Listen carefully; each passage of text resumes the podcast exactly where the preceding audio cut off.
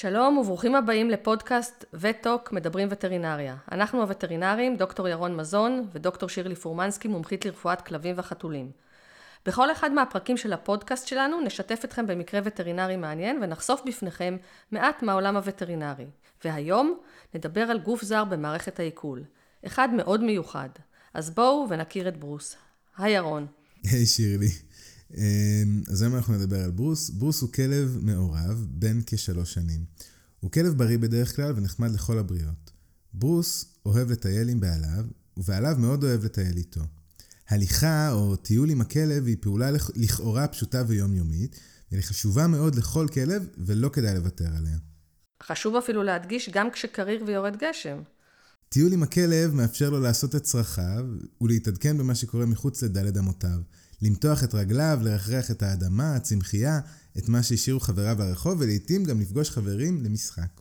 אגב, ירון, הליכה וטיולים טובה מאוד, לא רק לברוס, אלא גם לבעליו. נכון. אז מה את אומרת? מפה נצא ישר להליכה? אחר כך כן. אז ברוס ובעליו יוצאים לעיתים תכופות לטיולים ארוכים, כאלה שאורכים שעתיים ויותר. מוציאים אותם מהשגרה, מהווים זמן איכות שלא יסולא בפאז. כולם מרוויחים. הבעלים נהנים מזמן איכות עם הכלב ועם עצמם, ואם יש מזל במהלך הטיול, במיוחד אם הטלפון ככה נשאר בכיס או באוטו, אפשר להיזכר בדברים החשובים באמת.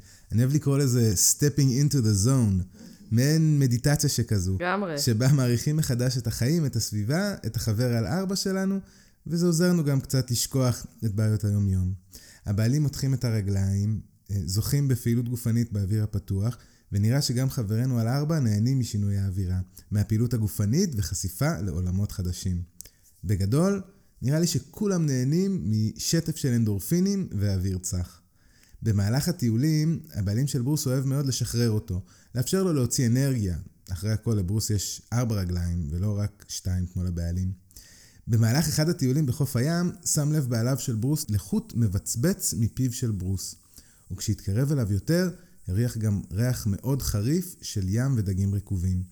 בשלב הזה נשברה האידיליה של הטיול, ובעליו של ברוס הבין, כי לרוע מזלו, בלה ברוס קרס דייג.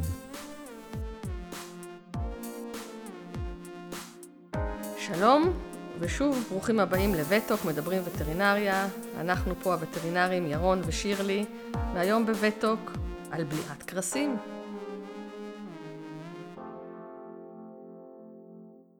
טוב, ירון, אז היית מאוד אופטימי וציירת עולם ורוד שבו אנו מצליחים לטייל בכיף עם הכלב שלנו, אבל חוץ מהיתרונות הרבים, יש גם סכנות בשחרור כלב, בעיקר אם הוא יוצא מחוץ לשדה הראייה שלנו, נוטה לאכול שטויות, אם הוא תוקפן, או שיש בעלי חיים תוקפנים בסביבתו, ובכלל, אנחנו רואים לא מעט כלבים שבולעים קרסים.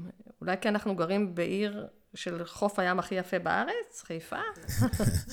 אז כל מה שאמרת נכון.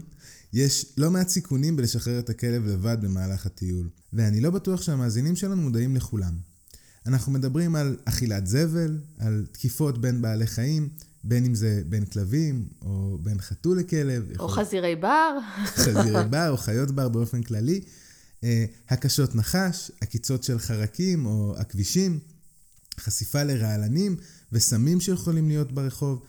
אה, בליעת גופים זרים, וזה מה שמביא אותנו לנושא של היום, אכילת קרסי דייג. אולי כדאי מעט לחדד, קרס זה לא איזה מתאבן קלאסי עם איזה ריח מגרה. כלבים בכלל לא אוהבים את הטעם של הקרס. קרסים שמושרים בסביבה, לעיתים קרובות פשוט נזרקים איזשהו פיתיון, כמו חתיכת בצק או חתיכת דג מרכיבה, שכל המטרה שלהם בעצם למשוך לקרס דגים ולהעלות אותם בחכה. ויש כלבים שפשוט לא יכולים לעמוד בריח הפיתיון ופשוט בולעים את הפיתיון עם הקרס. כן, קרס זה למעשה חתיכת טכנולוגיה מרשימה ופשוטה, הייטק. אני מניח שכולם ראו קרס בחייהם, אבל במידה ולא, או שלא יצא לכם לחשוב על זה לעומק, קרס זה מוט ברזל קטן, הוא מעוקל לצורת... או, אה... חייבים להגיד את זה. קרס, או וו או אנקול. בקצה האחד של הקרס יש חיבור לחוט הדיג, שזה בדרך כלל חוט ניילון שקוף וחזק, ובצידו האחר הוא עשוי ממחט מתרחבת היוצרת משולש. למעשה באופן הזה, כשהקרס ננעץ בבשר, או בחך של דג או כלב, קשה מאוד לשחרר אותו. וזה בעיה שדגים רבים מתמודדים איתה יום-יום. והיום, גם ברוס וגם הווטרינר שמטפל בו צריכים להתמודד איתה. כשחושבים על זה, זה די אכזרי, לא? אה, אז מה, איך מתמודדים עם ממצא כזה? אני זוכרת, אה, ירון, שהיה לנו מקרה שקרס כזה נתקע בתוך צו. הקרסים האלה הם ממש מסוכנים ומהווים ממש אה, מפגע סביבתי. כן, אז לצערי מפגעים סביבתיים לא חסרים לנו. בכל מקרה, זו באמת שאלה, מה עושים ואיך שולפים את הקרס הזו בבטחה? אם נחזור קצת לאנטומיה של מערכת העיכול של הכלב, הרי שהקרס יכול להיתקע במקומות רבים, הוא יכול להיתקע בחלל הפה, על הלשון, על החך, בבית הבליעה, או בהמשך בוושת, או בשאר מערכת העיכול, הקיבה והמעיים. אם הכרס מצליח להגיע לקיבה ולא להיתקע עוד קודם לכן, הוא יכול לשהות גם אה, בלי להיתקע בדופן הקיבה. זאת אומרת, הוא יכול פשוט לשבת בקיבה בלי, ש... בלי שהוא נתקע. אבל הפריסטלטיקה או התנועתיות של הקיבה, שמתכווצת כל כמה דקות, עלולה לגרום לקרס להיתקע ברירית דופן הקיבה. חשוב להגיד ולהדגיש כי מה שנראה לנו כדבר הטבעי והכי אינסטינקטיבי לעשות, למשוך בחוט הניילון שמבצבץ מהפה של הכלב, עלול לגרום לקרס להיתקע בכל אחד מהמקומות שציינו, ובעיקר אם הכרס כבר הגיע לקיבה. גם בעליו של ברוס עשה את הדבר הטבעי ביותר וניסה למשוך בחוט הניילון, אבל כשהבין שהמשיכה כנראה עושה יותר נזק מתועלת, ושמדובר במצב חירום, פנה בעליו של ברוס לטיפול וטרינרי. ירון, תאורטית, הכרס הזה עלול להמשיך במערכת העיכול ולהיתקע גם, כמו שציינת, במעיים, אה, אפילו במעי הגס, אבל אלה הם מצבים נדירים יחסית, אנחנו פחות נתקלים בהם אה, במרפאה, והם בדרך כלל מצריכים טיפול ניתוחי בדרך כלל. נכון? אני צודקת, כן. כאילו, כדאי להסביר את זה אולי. אז מה היה אצל ברוס שהגיע למזלו הרב אליך? איך מושיעים אותו מהגוף הזר הזה, מהפלא הטכנולוגיה המתוחכם, ההייטק הזה שנקרא קרס? אז יש לנו כמה שלבים אבחוניים שאנחנו רוצים לבצע לפני שאנחנו מחליטים על איך אנחנו מטפלים. בשלב הראשון חייבים לטשטש את הכלב, ולפעמים יש צורך גם בהרדמה קצרה כדי לפתוח את הפה ולראות שאנחנו, לראות אם אנחנו רואים במקרה את, ה, את הכרס. Mm-hmm. אם יש מזל, והקרס נתקע במקום נגיש בחלל הפה, כמו למשל בחך, על השפתיים או הלשון, אז הקרס נשלף בקלות יחסית, והכלב מתעורר והולך הביתה. זה משמח. כן. אה, במקרים בהם הקרס לא נראה בחלל הפה, אנחנו עורכים צילום רנטגן, להעריך את מיקום הקרס.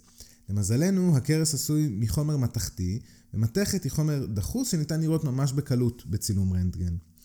בצילום אנחנו מעריכים אם הקרס נמצא בוושת, בקיבה, או אולי הוא בכלל המשיך למעיים. אם הקרס נמצא בוושת או בקיבה, אפשר להוציא אותו בעזרת כלי שמאוד קרוב לליבי, האנדוסקופ. ירון, אם התייחסת לקרס כפלא טכנולוגי, אני לא יודעת איך לקרוא לאנדוסקופ, כאילו. תקשיבי, שירלי, העולם שלנו מלא בפלאים טכנולוגיים, לחלקם אנחנו מתייחסים קצת בזלזול, הייתי אומר אפילו סכין, מזלג, דברים כאלה, אבל האנדוסקופ הוא ממש בספירה אחרת. אתה צודק, האנדוסקופ זו ליגה אחרת, זה באמת מכשיר מופלא שחוסך מהרבה כלבים ניתוחי בטן או צוואר מורכבים, ואני יודעת שאתה מאוהב בו, אם מותר להגיד, לגלות לצ... למאזינים. זה נכון. אז נספר קצת על האנדוסקופ. האנדוסקופ הוא בעצם צינור ארוך, גמיש ודק. בצד המרוחק שלו, אותו צד שנכנס לבעל החיים, יש מצלמה זעירה, ובתוך הצינור יש מספר תעלות. שעוזרות לנו לראות ולעבוד. תעלה אחת מזרימה אוויר ומים ומאפשרת לנפח את האיבר הנצפה, לשטוף ולנקות את המצלמה במידה ונדבקו אליה הפרשות. התעלה השנייה נקראת תעלת העבודה, היות ודרכה עוברים הכלים האנדוסקופיים, ואיתם אנחנו מבצעים את הפעולות הנדרשות. גודל תעלת העבודה תלוי בעובי האנדוסקופ, אבל היא תמיד בקוטר של מילימטרים בודדים. בצידו המקורב של האנדוסקופ יש את ההגה של האנדוסקופ, או יותר נכון להגיד ההגאים, שאלה למעשה שתי חוגות, שאליהם צמודים שני כפתורים, אחד עם חריר למעבר אוויר ואחד בלי חריר. סיבוב החוגות שולט ביכולת לשנות את הזווית של הקצה המרוחק של האנדוסקופ. זה אותו צד שנכנס לתוך בעל החיים. כך שחוגה אחת משנה את הזווית ימינה ושמאלה, כלומר בציר ה-X, ואילו החוגה השנייה משנה את הזווית למעלה ולמטה, כלומר בציר ה-Y. זאת אומרת, מה שאתה אומר שהאנדוסקופ הוא למעשה כמו נחש ארוך כזה, שניתן לשלוט בראש שלו באמצעות אותן החוגות. החוגות מאפשרות לכוון את הקצה שלו למקומות הרצויים. בדיוק. אפשר להכניס אותו למקומות צרים יותר, כמו השוערים שבין האיברים השונים, גם אם הם קצת סגורים. למשל, כמו המעבר או השוער שנמצא בין הוושת לקיבה, או השוער בין הקיבה לתריסריון. נכון, אני חייבת להגיד שני דברים. א', שבאמת יש לך מספר גדלים של אנדוסקופ, אותו אנדוסקופ של כלב ושל לברדור לא ייכנס לפודל, זה ממש גודל שונה. ומה שאני חייבת לציין, ירון, שזה איך שאתה מספר את זה, אתה גורם לזה להישמע ממש קל ופשוט, אבל זה בכלל לא תמיד פשוט להכניס את האנדוסקופ דרך השוער התחתון של הקיבה לכיוון התריסריון והמעי הדק. אני חייבת לספר למאזינים שלנו כמה אתה באמת אלוף בזה. וואי, שירלי, איזה כיף לשמוע. תודה. מכל הלב. אז איפה היינו? אה, בשני הכפתורים שליד ההגאים. הכפתורים האלה מאפשרים לנו להזרים אוויר, מים ואפילו מאפשרים suction, שהיא פעולה של שאיבה של אוויר או נוזלים החוצה דרך האנדוסקופ. האנדוסקופ מחובר לקונסולה שמזרימה אליו אוויר ומים. מספקת מקור חשמל לאור שבקצה ומתחברת למסך מחשב שעליו מוקרן מה שהמצלמה בקצה מצלמת בשידור חי. לכל הדבר הזה ניתן להוסיף גם מכשיר suction חיצוני. זה מכשיר שמייצר תת לחץ ובעצם שואב את ההפרשות או את האוויר דרך הצינור של האנדוסקופ. טוב, זה ממש נשמע הייטק. אז בעצם יש לנו נחש ארוך שניתן לשלוט בראש שלו, ניתן להיכנס איתו לוושת, לקיבה ואפילו למעי הדק, אמ, לראות מה קורה בקצה שלו, להזרים דרכו אוויר, לשאוב נוזלים ואפילו להעביר דרכו כלים דקים. כן, אצל ברוס לא נראה שהקרס בחלל הפה ונאלצנו לצלם אותו. בצילום ראינו שהקרס נתקע בבטן קדמית. הנחנו שמדובר אה, בקיבה, וספציפית בגלל ההיסטוריה בחיבור בין הקיבה לוושת. אז נכנסים לאנדוסקופיה? בטח שנכנסים. ברוס הורדם בהרדמה מלאה ונותר בכל האמצעים המקובלים. הוכנס צינור שנקרא טובוס או צינור קנה לקנה הנשימה. דרך הטובוס אנחנו מעבירים חמצן וחומרי הרדמה נשאפים לריאות של בעל החיים וגם מונעים כניסה של הפרשות כגון תוצרי פלטות והקאות שיכולות להיכנס לקנה הנשימה בזמן ההרדמה. אז ברוס ישן, הוא מנוטר, אבל לפני שמכניסים את האנדוסקופ, צריך לעשות כמה בדיקות, לראות שכל החוגות והכפתורים עובדים. מעין אה, בדיקה שלפני טיסה שכזו. אחרי שווידאנו שהכל תקין, מתחילים את האנדוסקופיה. רגע לפני שנתאר את, ה, את הליך האנדוסקופיה, חשוב לציין עוד שני דברים חשובים. האחד זה שבדרך כלל בעל החיים שוכב על צד שמאל שלו, והדבר השני זה שלמרות שבעל חיים מורדם, אנחנו דואגים לשים פותחן פה בפה, כדי שחס וחלילה, בטעות, בעל החיים לא ינשוך את הפלא הטכנולוגי והמאוד יקר הזה. וואי, אני לא רוצה לחשוב אפילו על אירוע טרגי שכזה. זה לא סתם אומרים שאין חכם כבעל ניסיון, ולא סתם זו המלצה גורפת, זה חלק מהפרוטוקול של ביצוע האנדוסקופיה. כן, אני מתאר לעצמי שהרבה אנדוסקופים נהרסו לפני שהם אה, חשבו על החוק הזה. אז השלב הראשון, נכנסים לפה. משם, בעזרת המצלמה מזהים את בית הבליעה, ובעזרת החוגות מתכווננים לכניסה לוושת. הוושת הוא צינור, לא מרשים במיוחד בכלבים. אה, בכלב בריא הוושת היא רקמה רציפה וחלקה, זה מעין צינור ורוד אפור שכזה. מהוושת מגיעים לקיבה דרך השוער העליון של הקיבה. הקיבה היא איבר בעל מבנה הרבה יותר מעניין. הקיבה היא מעין שק בצורת האות J, וצבע רירית הקיבה הוא ורוד אדמדם. בדופן הפנימית של הקיבה יש כפלים המכונים רוג'אי. והרוג'י האלה הם אחד המראות המרשימים והמבנים היפים ביותר של מערכת העיכול. אני כל פעם מסתכלת עליהם בפליאה. אז אה, בזמן שאנחנו מנפחים את הקיבה, הרוג'ה האלה, אה, הכפלים האלה שהם באמת מרשימים, הולכים ונהיים שטוחים יותר ויותר. כאילו אנחנו מנפחים בלון שקודם היה ריק מהאוויר ועכשיו מלא.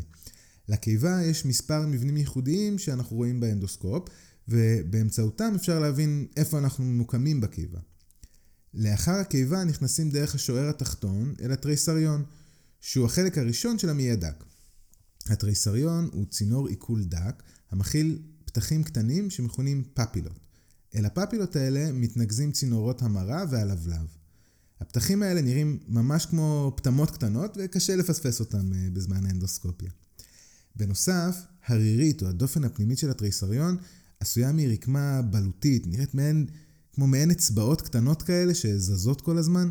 התפקיד שלה בין היתר זה להגדיל את שטח הפנים של התריסריון ולאפשר לספיגה יותר יעילה של חומרי המזון המפורקים מהקיבה.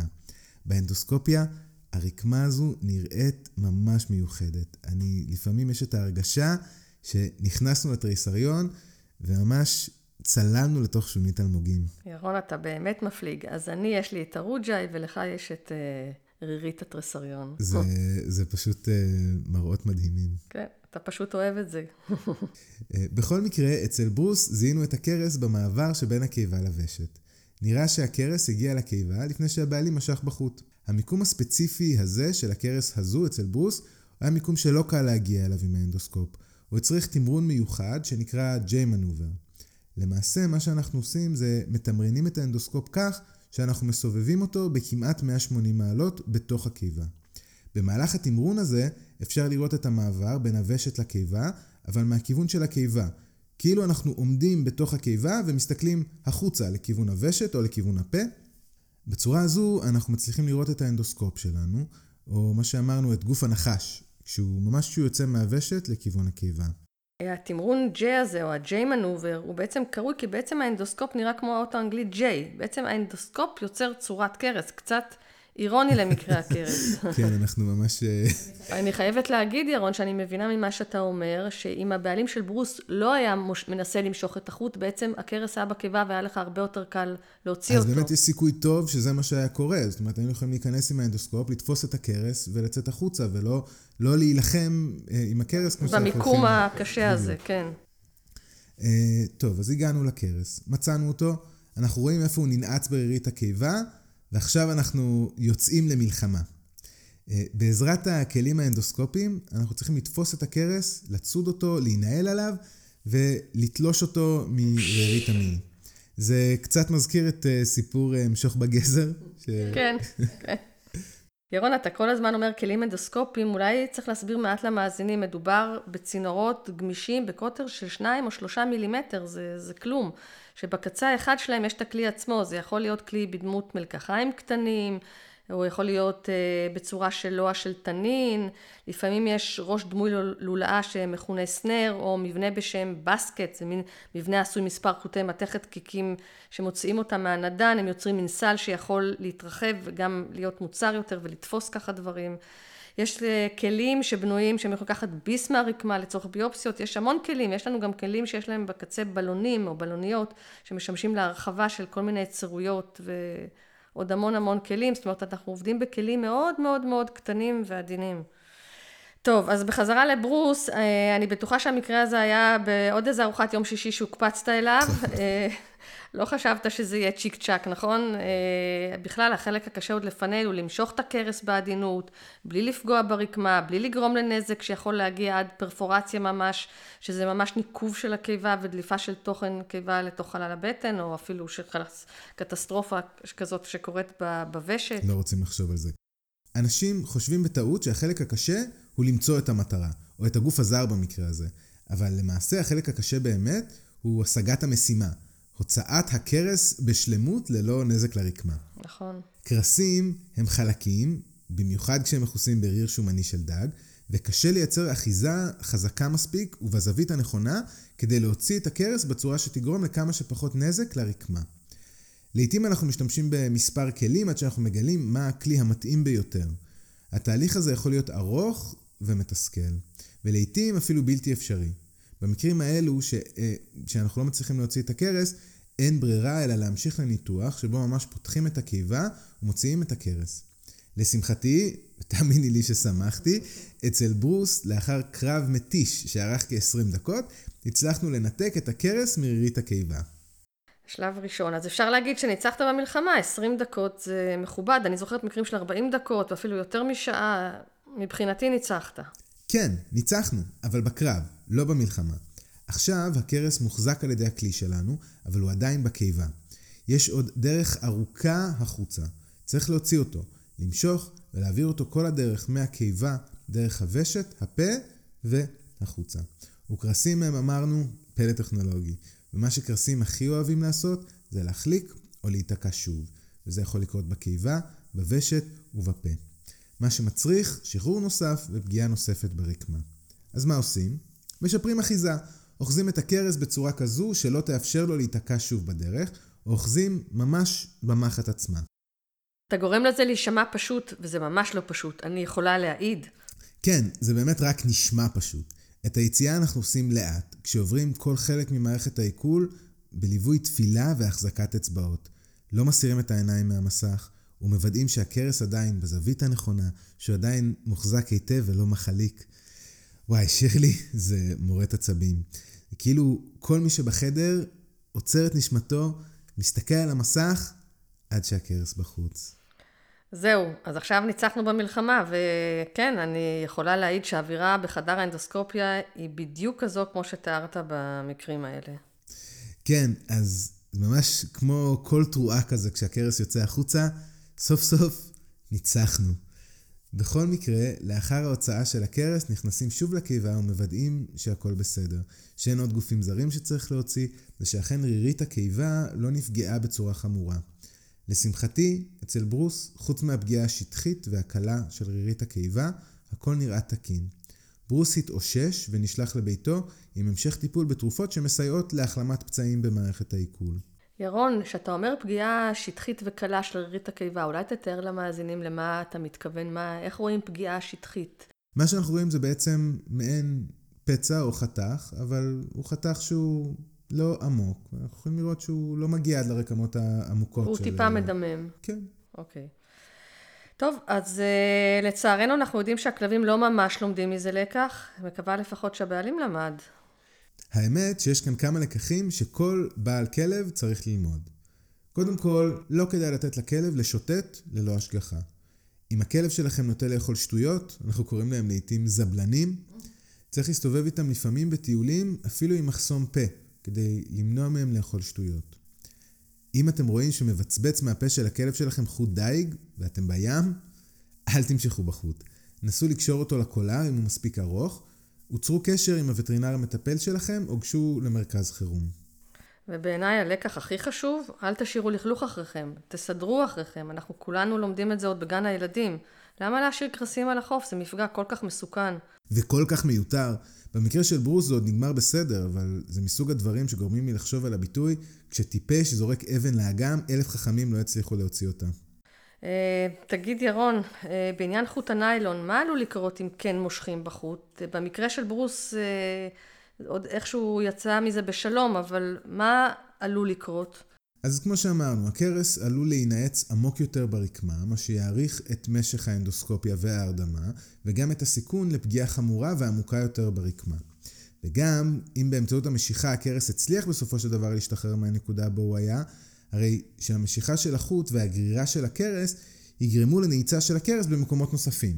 ואפילו עלולים לגרום לקש... לקרעים בוושת, שזה מצב מורכב ומסכן חיים. כן, זאת אומרת, הוא יכול בעצם אה, לגרום לנזק בכל מקום לאורך הדרך כשהוא בחזרה החוצה. החוצה. זה מפחיד. אה, אני מקווה שלא הרסנו לאף אחד אבל את הטיולים עם כלביהם, כי זאת לא הייתה הכוונה. כן, לא צריך לוותר על הטיולים הארוכים. הם בריאים לנפשנו ולנפש של הכלב שלנו, אה, וגם לכושר. צריך לעשות אותם, אבל בצורה שהיא יחסית בטוחה, עם כמה שפחות סיכונים בריאותיים לכלב שלנו. Uh, תודה רבה לך, ירון. היה מרתק. תודה רבה, שירלי. Uh, מקווים שנהניתם מהפרק של וטוק, מדברים וטרינריה, להיום. אנחנו דוקטור ירון מזון ודוקטור שירלי פורמנסקי. אתם מוזמנים לשאול אותנו שאלות על מה ששמעתם היום, אם יש לכם הערות, או סתם סיפורים מעניינים, שתפו אותנו בדף הפייסבוק שלנו. פשוט חפשו וטוק, מדברים וטרינריה בפייסבוק. ואם נהניתם ואתם חושבים על חברים נוספים שיהנו מהפודקאסט שלנו, שתפו גם אותם. אז uh, להתראות. להתראות.